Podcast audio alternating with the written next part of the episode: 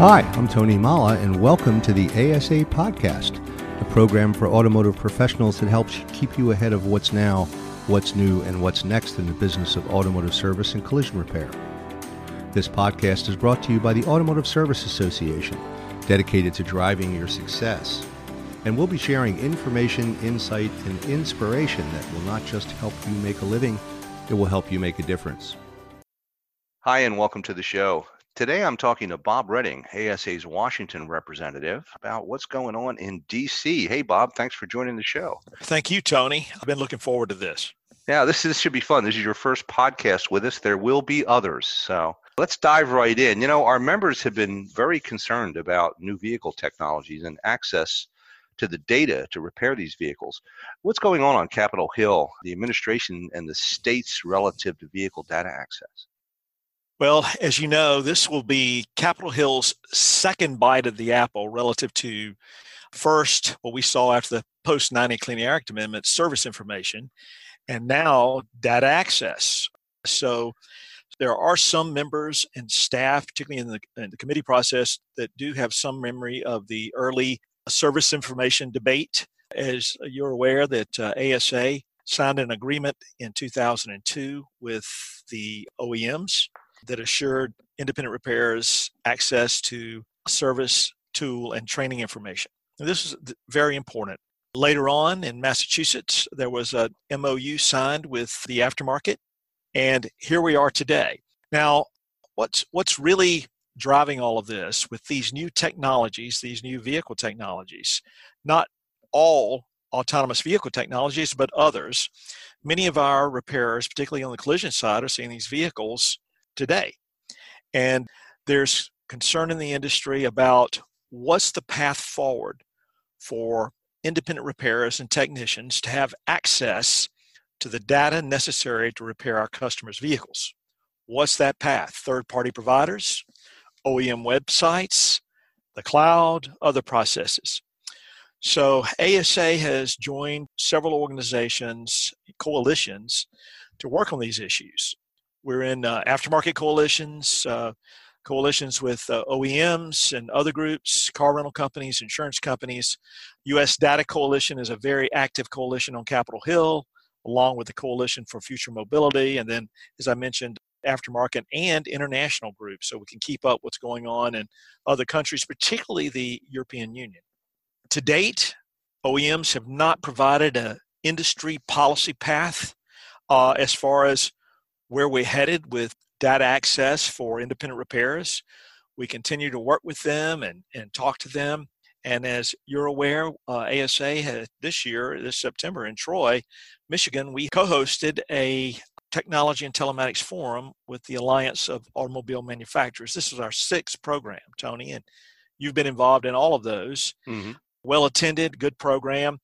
Talking about what's coming ahead, not just from the OEs and other manufacturers, but also from regulators. And this year we had back from several years ago Debbie Bezzina, who runs the Connected Car program at the University of Michigan, which is uh, one of the premier research and connected car implementation facilities in the uh, nation. And we felt like our repair community on surveys uh, post program, they got a lot out of the program.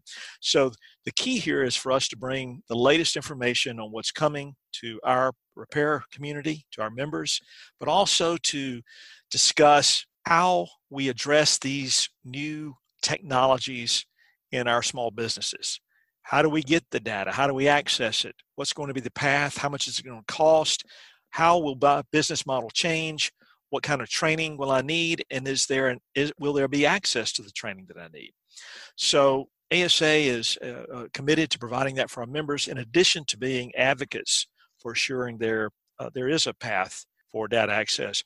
Specifically on Capitol Hill, we've been meeting for several years now with members of the House and Senate and the administration, talking to them about these new technologies and that we wanted them educated about what's coming forward relative to our needs as independent repairers and what some of the issues that uh, might be forthcoming. We saw a precursor to this was in the last 115th Congress, we had an autonomous vehicle research and implementation bill pass the House overwhelmingly, passed the Senate Commerce Committee, and then stall.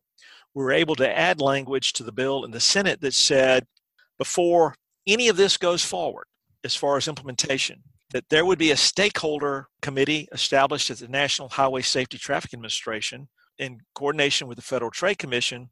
This stakeholder committee of independent repairers and other aftermarket brothers, as well as the car dealers, the car rental companies, insurers, et cetera, and the OEs would work together to determine a path forward on data access. That bill never made it to the floor of the Senate.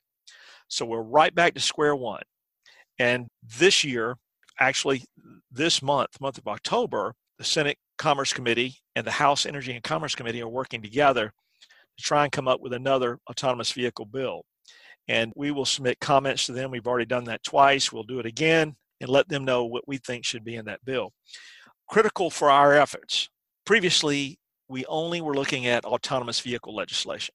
Now we have privacy legislation, potential for data access legislation, in addition to the AV or autonomous vehicle legislation at the federal level.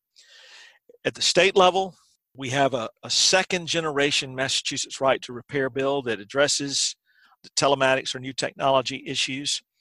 We also have a uh, ballot initiative similar to what we had several years ago in Massachusetts that will be uh, likely on the ballot in 2020 the, the November ballot. So all of these things are working parallel with each other, but clearly the best path forward for independent repairers is an industry agreement similar to what we did in uh, 2002, where automakers and other manufacturers, rideshare companies, uh, etc., come together and determine how best we can make this work for the aftermarket. Uh, we're not there yet. A 50 state footprint of laws and regulations will be difficult to administer for the OEMs, but also with an increasing number of independent repairers owning shops in other states, multi shop organizations, it will be difficult for us to train and to be educated about uh, 50 different sets of laws regulating how we get data and privacy and cybersecurity. As a follow up to that, two other points I want to make on this issue, Tony. One has to do with the administration, the Obama administration first, later, couple of times with the Trump administration. Both have given guidelines to the auto industry and the states and localities, municipalities that kind of set out federal policymakers this is your zone, federal re- regulators, and for state regulators and local regulators, this is your zone. These are the issues that you should deal with. All these are guidelines we still don't have a federal regulation. We still don't have a federal law. And until we do, we can only hold out hope for an industry agreement or in case we have a 50 state agreement, I think you're going to see more and more states taking a hard look at we're going to have to address this because the federal government has not. Finally, in Australia, we've already seen a, uh, a mandatory data sharing law been proposed. And these kind of things are imperfect. You always want to have an industry agreement first. But if it doesn't work, you really don't have a lot of options. And we're at a pivotal point in the U.S. auto repair industry about where is this headed. At the end of the day, we have to have access to data to repair these vehicles. We don't make cars, we don't make parts uh, for ASA members, but all of this is of importance to us and our members and to uh, to others. We want to see a competitive parts marketplace. So there needs to be a path forward. Hopefully, we can find an industry agreement. But if not, then I think you're going to see uh, multiple legislative initiatives. Mm. You mentioned the TTF forum. I'm familiar with it, and I and I heard it was quite a success this year. But I think you had some car manufacturers involved. Did they give any indication, or did you see any kind of examples or a glimmer of what they might be thinking about as far as a model goes that the industry can participate in as you described? It's a very good question. They were very clear that there are processes that exist today that provide information either via their websites, the OE websites, or third party providers, et cetera, for our members, independent repairers. The comments were very general, but they were clear there will be processes tomorrow what we want to make sure of is that those processes are not uh, burdensome from a financial perspective or a technology perspective to our members. It's not made so difficult and so onerous, so time consuming, so expensive that it hurts our businesses. So we want to be watchful of that. We continue to talk to the OEs and exchange information, and we uh, work closely with them on a lot of matters. In addition to the to the forum we held in Troy, we hold every year, and we will continue to do so. Hmm. Any uh, any feel? Uh, and I know it's it's a tough call at this point in time. Any feel for what sort of timeline we might be looking at as far as seeing something in more definitive coming out of the federal government? Well, I will tell you, we need privacy and autonomous vehicle legislation now. Nothing should pass that does not address data access. If we can't have a separate, independent, standalone data access bill, these other bills should address it. So in my opinion, we either have vehicle data access included in bills being considered, talked about, hearings. There have been lots of hearings on cybersecurity and privacy, numerous AV hearings uh, last Congress, some in this Congress. I don't see a bill moving forward unless the drafts, final drafts, or the bills introduced address the data access issue and others. There are others like preemption. What powers should states and uh, municipalities have, you know, as I mentioned earlier. So, in this environment, you know, we got a lot going on in the Congress now. The uh, impeachment vote was today, and the Senate will have their bite at the apple. This is going to be very time consuming, hmm. very contentious. Uh, and we have other issues that uh, we have an immigration bill that's now uh, that was introduced uh, today in the House that will be uh, contentious. So uh, a lot going on. I'm not convinced we'll see a bill pass by the end of next year at the federal level, but uh, I know that we will see some bills introduced. Hmm. Well, again, nothing happens quickly, I know, but it sounds like there's a lot of distractions going on as well. I, I know ASA has spent a great deal of time, we've often talked about periodic motor vehicle inspections. Tell me a little bit about the state of vehicle inspections. Where are we on all that? Is there a future for vehicle safety checks? Well, Tony, um, you know, sometimes this is a depressing issue. We've been on a slow bleed for many years. We're down to 15 state programs. We have some very good programs out there, but continued attacks on the state programs. Some of this sparked post 90 Clean Air Act amendments when we established all, a lot of uh, emissions, state uh, emissions inspection programs. And there were some hiccups there, you know, ping pong effect, long lines. And all of a sudden, the adversaries for emissions I&M started attacking safety programs. So we're down to 15 programs. We've lost Mississippi, DC, New Jersey, and others, some weakened programs like Missouri. But on a positive note, this is very important some states have reached out in the recent year or so about improving or adding programs where they don't have a program, and we're in the earliest stages of this process. That's really all I can say about that. We had very positive Texas study on vehicle safety inspection, and that study's out and is being used across the country, various policymakers.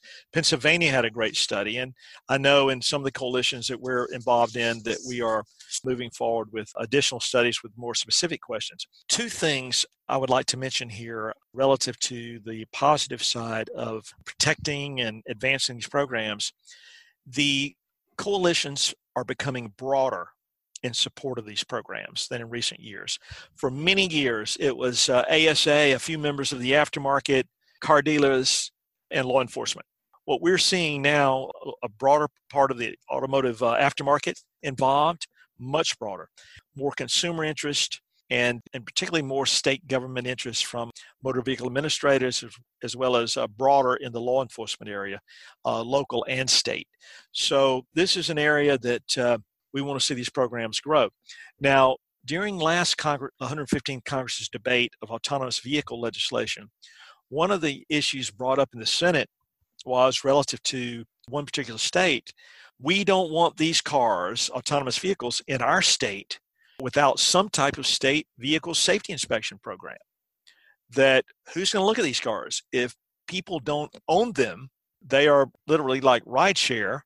Who's responsible for checking the tires? Who's responsible for making sure that the crack in the glass is not dangerous? Headlight out, all the things that uh, we know in the, the vehicle inspection space are critically important. Bad brakes. Who is responsible? Who is going to make sure, and I, don't mean necessarily from a liability perspective, but who is going to be proactive in looking at that vehicle, particularly in a state, pick a state that doesn't have a program. Even upon resale of the vehicle, they don't have a program. Who's responsible making sure that those ball tires don't end up causing some horrific accident or the brakes go bad, etc. So that is uh, that is something that's being talked about more here in Washington, and we hope will be a critical piece of any AV program implementation uh, in the states. Well, that certainly makes a lot of sense. You know, I originally grew up in Pennsylvania. They've had one of the best inspection programs, I think, in the in the country, and I've never quite understood why there's so much resistance to having safety checks on the vast majority of, of vehicles that are out there on the roads when we find it perfectly logical to do the same thing for heavy trucks and airplanes and other things you know that, that carry human life basically in them but uh, but you know it, what the point you made about the AV vehicles was a great one. I think that may be something that will spur a lot of thought and conversation on this issue. You and I are going to have to revisit this a little bit later. But right. you know, you, you, mentioned two things. One was Pennsylvania, and the other one was emissions. And uh, while we're on the topic of inspection, I know Pennsylvania's had a lot going on with emissions inspection lately. What's that all about? What have you heard? Well, it's very frustrating. Uh, in the Pennsylvania State Senate, we had about four bills introduced and rushed through committee and the floor without uh, significant stakeholder involvement or any gap for bill introduction, committee passage, and floor passage. So the opportunity for these bills that literally gutted or diluted significantly Pennsylvania's emissions I&M program, stakeholders like ASA, and independent repairs technicians, uh, consumers did not have the opportunity that you normally would have with this kind of very important legislation give input. So we've had a pause now. These bills have passed the state Senate. They're now in committee in the state house. And it seems to be that Pennsylvania Senate Bill 742 seems to be rising to the top as the bill that may, I'll emphasize that word, may be considered in uh, the state Senate. ASA opposes that bill. We've been active, our grassroots there, our affiliate is very active on this issue. And uh, we have a number of members that have sent letters to the legislature in opposition. And this is a bad bill. It's bad for consumers, it's bad for air quality, and it's bad for small businesses. Our members have invested a lot of money in equipment and training, and we, we don't want to see this program go away. It's a, a good program. There was a reason it was established back in the 90s with uh, post uh, 1990 Clean Air Act amendments to the states established them. And we think this is bad public policy and we oppose it. So we really want to make sure that not only our members, technicians, but also their customers let Pennsylvania House members know that the Senate passed a series of bad bills to eliminate or, or kill these programs. And uh, we want to uh, make sure these uh, bills die in the House. Well, that's certainly something uh, ASA has been doing since its inception, and you obviously play a large part in the advocacy of it. I think that's one of the most important values that the um, association provides for its members. In many ways, I think you, you we're the only ones that are noticing this and trying to do something about it uh, out there. Bob, this has always been enlightening. Anything you want to share? We're running low on time here, but anything else we need to know about? You, have been a fountain of information today. Well, thanks so much, Tony. I want to bring up one other issue just briefly. Some of you may have uh, read in the news that Senate Minority Leader Chuck Schumer of New York State has acknowledged that he is developing uh, drafting legislation, has not indicated when he would introduce it, that would move us away from all, all gas powered vehicles and move to electric vehicles or zero emission vehicles by 2040. Whether this would be next year or in the, the 117th Congress in January of 21, uh, we don't know that for sure yet. Important to note, some might say this cash for clunkers program, we're going to pay you to take your vehicle out of the marketplace, your gas uh, powered vehicle out of the marketplace, and help you buy a new vehicle. Some may not recall, I believe it was uh, maybe a decade ago that we saw the same thing, this cash for clunkers bill, with the uh, Obama administration. This bill took older cars, paid people to junk them, and supposedly give them enough money to go buy a new car. ASA opposed that program. We were able to stop it from getting too broad, too expansive, but the program was established. It was a bad policy then. It was based on a policy that was proposed by Princeton, uh, New Jersey economics professor who had pushed this, who had a uh, former member of the Clinton administration, had encouraged this. The Obama administration picked it up and implemented it, but it's bad policy. We don't want to see it come back. We had a number of our members that were hit very hard by this. Their business model was weighted toward the targeted vehicles to move the marketplace, and uh, they lost customers.